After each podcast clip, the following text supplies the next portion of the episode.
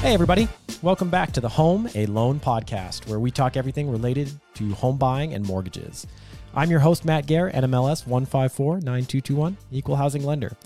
Today, we're talking about down payments. More specifically, this one's going to be geared towards your first time home buyers. Repeat buyers are going to be a little bit different, so we'll cover that another time. But today, it's all about the rookies and their down payment. Before we dive in, I do want to remind everybody if you have follow up questions, if you have topics that you want us to cover, or if there is advice that you're needing specific to your situation, please do reach out. We really want to hear from you. We're here to help at any stage of your journey towards home ownership, and you're going to find all of my contact information listed down in the episode description. Lastly, if you like what we're doing, please do consider leaving a positive review. It's the single biggest thing that you can do to support this podcast growing into bigger and better things. All right, diving right in, down payment.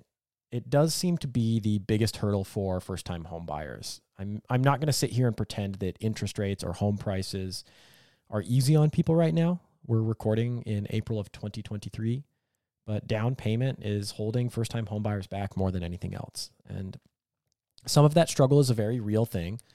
Look, it's just not it's not easy to save up $100,000 or 50 or 25. Eh, eh, whatever your number is, just know that it, like if you're struggling to save up a meaningful amount, you are so far from alone. That being said, if you're trying to buy a home, if that's your goal, finding a way to save money is hugely important. Some of the struggle with down payment, however, it, it's based in misconception as well. A lot of people think that they need more cash down than they actually do. But fortunately, we can fix that part today. We can solve the misconception right here, right now. And we will also spend a little bit of time touching on tools or resources that are out there to help you with the actual difficult part of just saving money. Okay. So let's start with how much how much down payment do you need? How much do you need to put down in order to buy a house? Well, for starters, you don't need 20%. That's right. You do not need 20% down, and it surprises me how many people still still think that's the case. Um, and it's just not. The amount that you need to put down is ultimately going to depend on your loan program and it's going to depend on whether or not you're a first time home buyer. So, for reference, a first time home buyer is defined, at least in the mortgage industry, as someone that has not owned a home in the past three years. so, maybe we should call it something different. I don't know, like hasn't recently owned a home. It just doesn't flow off the tongue as well. But if you have not owned a home in the past three years, congrats, you're a first time home buyer. Now, when you are getting a mortgage, there's really there's four options out there. There's a lot that you can do within the four different loan types, but there are at the end of the day four different types of mortgage you can get. There's a conventional loan, there's an FHA loan, there is a VA loan, and there is a USDA loan. USDA is really commonly referred to as RD or rural development. Um, I'm not going to spend a whole lot of time on USDA loans. It's a really cool program in theory. It does allow 0% down it just doesn't work. It's not a functional loan program right now. And the problem is is that they have really restrictive income limits and they also have really strict requirements about debt ratio. And so when you combine those two things with current interest rate and current home prices, it just makes USDA loans borderline impossible to use. Um, if you make enough money to buy a house, you make too much money to qualify for a, v, a USDA loan. If you make a low enough amount of money to qualify for a USDA loan, you don't make enough money to afford a house. That's functionally what's happening here. And that's reflected actually pretty strongly in the data. Um, in 2022, the most recent full calendar year, USDA loans accounted for only 0.11% of all mortgages done in the United States. That's right. One tenth of 1% of mortgages were USDA. It's just not a program that's being used, unfortunately. So um, they need to take a look at that program and do some, some fixing there. Moving on to VA, this is your other 0% down loan program. And unlike USDA, it's an awesome, awesome loan program. It is only available to qualified veterans or, in some cases, a surviving spouse. But if you are eligible, VA loans are a great way to get into a home with 0% down. You also don't have to pay mortgage insurance, which is awesome. That is unique to VA. Zero down, no mortgage insurance. Do keep in mind that you're going to have some closing costs. So 0% down does not mean zero cash out of pocket you probably have to come up with a couple thousand dollars. There's some tools to address that, so it can be done in some cases with zero cash out of pocket, but just don't don't plan on it. Do try to tuck away, you know, four, five, six thousand dollars at least if you can. Okay, uh, moving on from there, we've got FHA loans, and these are really commonly viewed as the go-to for first-time home buyers. It's like, yeah, you're a first-time home buyer. You got to go get a US or pardon me, an FHA loan, especially if you want to put less cash down. And that's just not accurate. That is not always the case. It can be, but ultimately it's situational. FHA loans are a really good fit for some people and they're a really bad fit for other people. Their minimum down payment, 3.5%. So 3.5%, which really isn't too bad. Also, if you need to get down payment assistance, if you're looking for help with either your down payment or closing costs, whether that's a second loan, uh, a grant, things like that, there's a really good chance it's going to be partnered with an FHA loan. Down payment assistance, which we often refer to as DPA. You might hear me say DPA, and if I do, I'm talking about um, help with down payment. It goes hand in hand with FHA. Those things are often tied together. Okay, conventional loans. Yeah, by far the most common loan type. This is what the vast majority of home buyers are utilizing. Now, if you're a first time home buyer, again, you have not owned a home in the last three years, your minimum down payment on a conventional loan is only 3%. That's right, it's actually less than FHA, which almost no one seems to be aware of. Repeat buyers are subject to a minimum 5% down, but for your first timers, it's just 3%. Not only that, but the closing costs on conventional loans tend to be a little bit lower than FHA. So when you combine the slightly smaller down payment, slightly lower other costs, they're often a much better option for someone who's who's stretching their savings account really thin in order to get into a house. So let's recap that.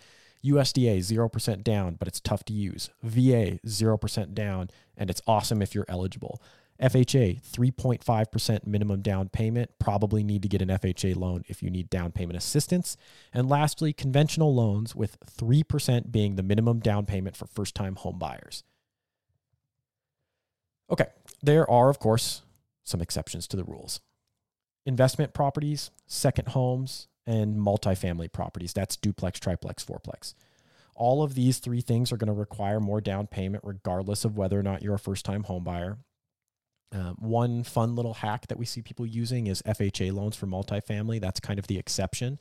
If you're buying something like a triplex and you plan to live in one of the units and rent out the other two, you can use an FHA loan and you still need only 3.5% down.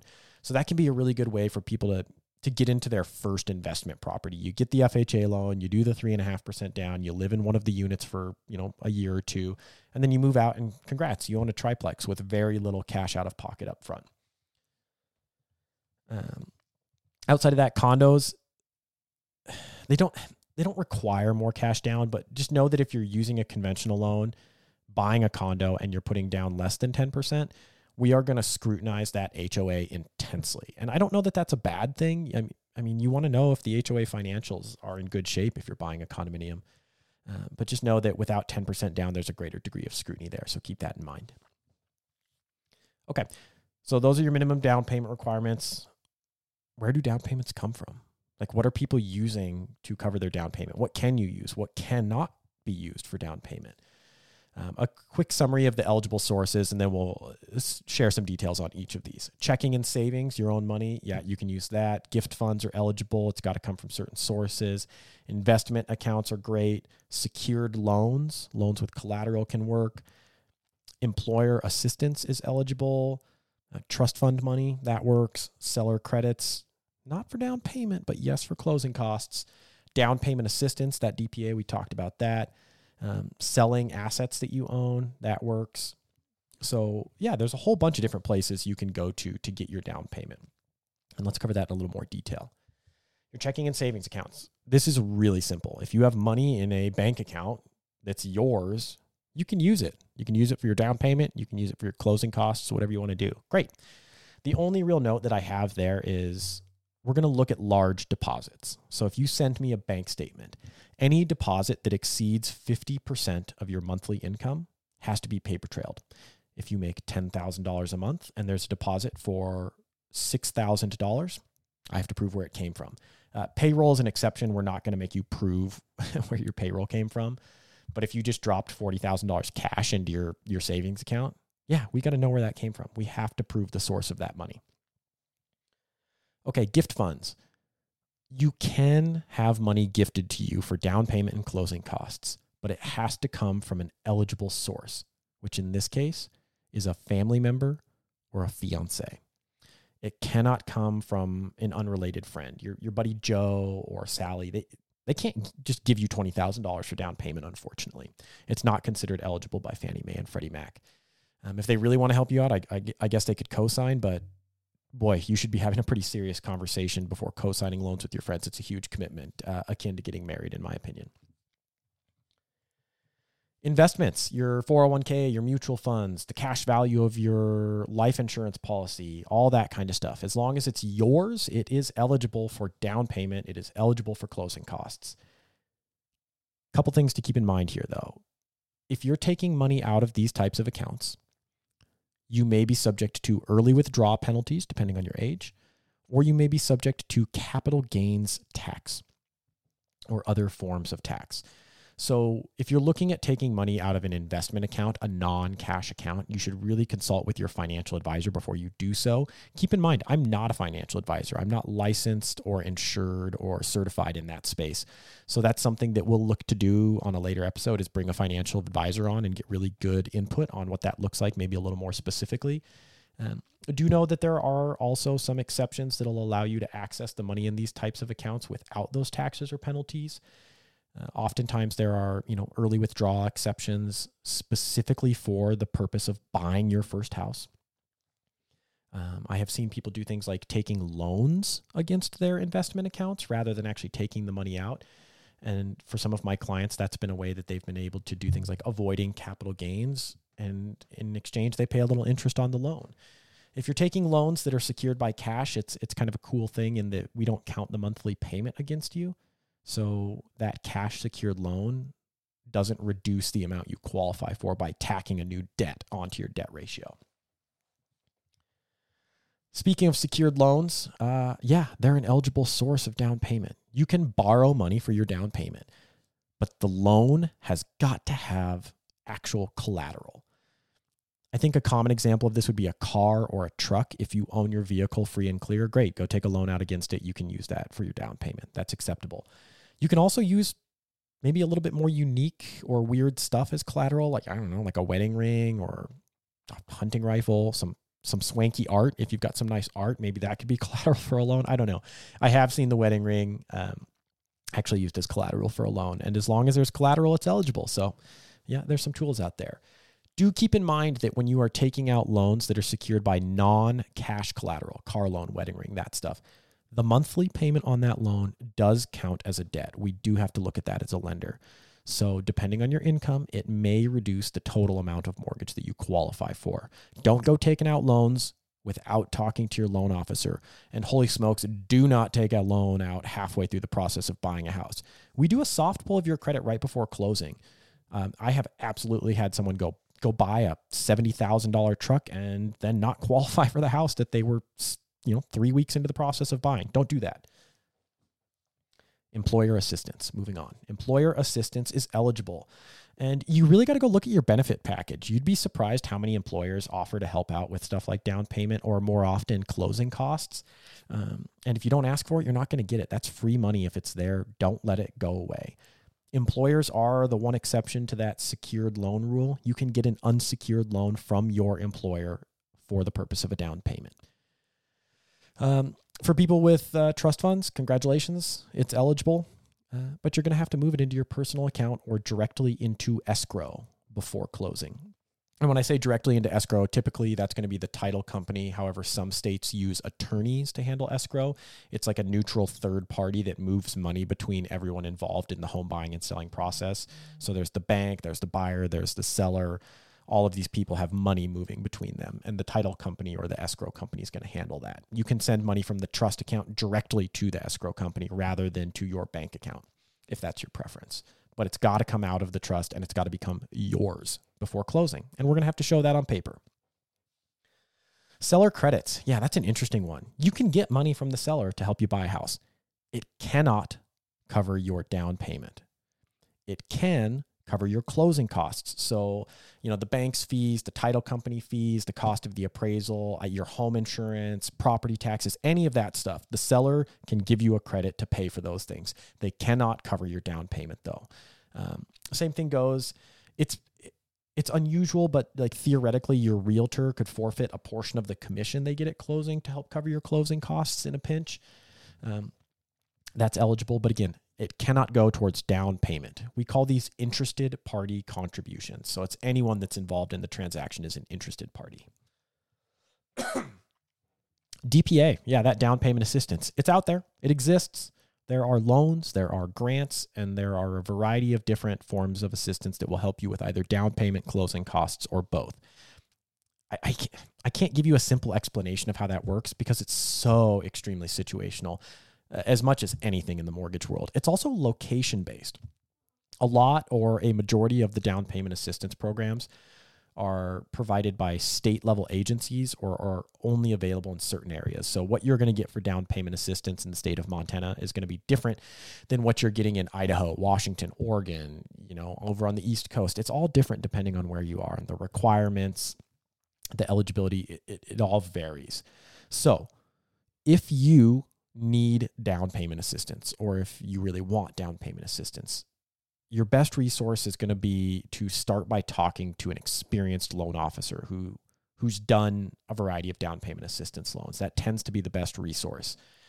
Um, and oftentimes we'll actually facilitate that on your behalf. You don't have to do the work of going to get that down payment assistance. We do it for you. Now, if you want some other resources, nonprofit housing agencies are kind of your best bet outside of a loan officer. Um, and those are also kind of locally based. You know, here in Missoula, Montana, where I personally live, there's an organization called Homeward, and they are awesome and fantastic. They do first time homebuyer education, and they can also tell you a lot about which homebuyer assistance programs are available and might fit your profile. So you can also consider reaching out to them. Now, if you're again using down payment assistance, it, the level of experience of your loan officer is so super important on that. Um, I know a lot of younger or newer mortgage loan officers that are extremely talented um, but when it comes to down payment ex- assistance, like experience matters, hands down, no questions asked. So if your specific loan officer is is newer to that, the question that you need to be asking is, what's the level of experience of your team or your coworkers um, or your backend staff? Um, if someone's new to it, they better have somebody in their office who knows how it works that they can lean on a little bit through those first couple transactions. Sale of assets, yeah, you can sell you can sell stuff and you can use the money from selling it for your down payment. Do keep in mind that depending on the timing of that sale, we're going to have to again show what was sold and where the money came from. So keep a bill of sale, keep receipts, make sure you've got it all documented on paper so that we can show that to a lender, show it to an underwriter. Um, we might also have to prove in some cases that the asset that was sold was actually owned by you. You sold that car, I might have to prove that it was yours. Okay, so those are your primary sources. This tends to be where people are getting down payments. Um, I guess I do want to circle back and touch on the gift funds a little bit. It's really, really common for first time home buyers right now to be getting assistance in some kind or some amount. So, you know, if you're if you're looking to buy a house, I, it, it's okay to ask for help. It's okay to reach out to your family. You might be surprised at the uh, ability and willingness of people to help you get into a home.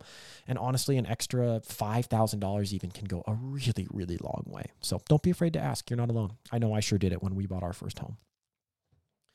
There are also some places that you cannot get down payment. So we kind of touched on gift funds having to come from a family member and that your random friends can't give you down payment money. That bums me out. I don't know how many people have friends that they're that close with. But if you do, I, I kind of wish that was a source, but it's not, unfortunately. You do have to be related to the person that's gifting you money. Again, unsecured loans, not going to work. If there's no collateral for the loan, it's not an eligible source of down payment or closing costs. So, for example, credit cards are not an option for down payment, and frankly, they shouldn't be. Unsecured loans, student loans, things like that, you, you can't use that money for down payment interested party contributions again that's like the seller the realtor the lender stuff like that. They can theoretically give you contributions to help with the down payment with the closing cost or pardon me not the down payment.